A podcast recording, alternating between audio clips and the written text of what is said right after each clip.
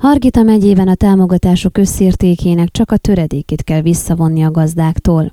Folyamatban van a mezőgazdasági támogatások idei előlegeinek a kiutalása a gazdák számára, a jogosultak egy része azonban meg kell váljon a juttatás egy részétől, ugyanis a pénzek folyósításával párhuzamosan az Országos Mezőgazdasági Intervenciós és Kifizetési Ügynökség visszaköveteli azokat az összegeket, amelyekhez az ellenőrzések eredménye szerint jogosulatlanul jutottak hozzá a gazdák. A központi Jápia folyamatosan teszi közzé honlapján a jegyzőkönyveket, amelyek szerint számos megyében kell visszafizessék a támogatásokat támogatás egy részét az érintett gazdák, ugyanis a terepellenőrzések során problémákat találtak az ápia munkatársai a parcelláikon. A honlapon meglehetősen kevés Hargita megyei jegyzőkönyvet találni, és amint azt Házki Andrástól megtudtuk, ez nem véletlen. Mi ezért koncentrálunk tavasszal az igénylések fogadásakor arra, hogy jó minőségűek legyenek a kérések. Ezért dolgoznak helyben a kéréssel minden településen, és ezért segít a gazdáknak ebben egy olyan helybéli ember, aki ismeri a földek helyzetét. A kérések minőségét egyébként mérik. Az ellenőrzés során kiderül, hogy ennyi meg ennyi kéréssel volt probléma, ha ez országos szinten 5-6 százalékos, akkor nálunk az 1 százalékot sem éri el, fogalmazott a Hargita megyei mezőgazdasági intervenciós és kifizetési ügynökség vezetője.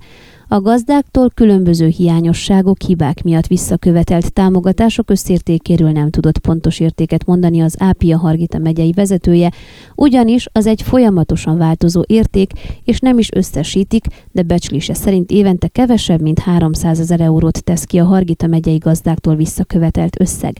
Ez az összeg a töredéke az évente Hargita megyébe érkező 70-80 millió euró összértékű mezőgazdasági támogatásnak, lényegében a 0,5 0,5%-át sem éri el. Az is lehet, hogy a gazdáktól megvont összeg még ennél is kisebb, ugyanis a megvonás esetenként több évre terjed ki.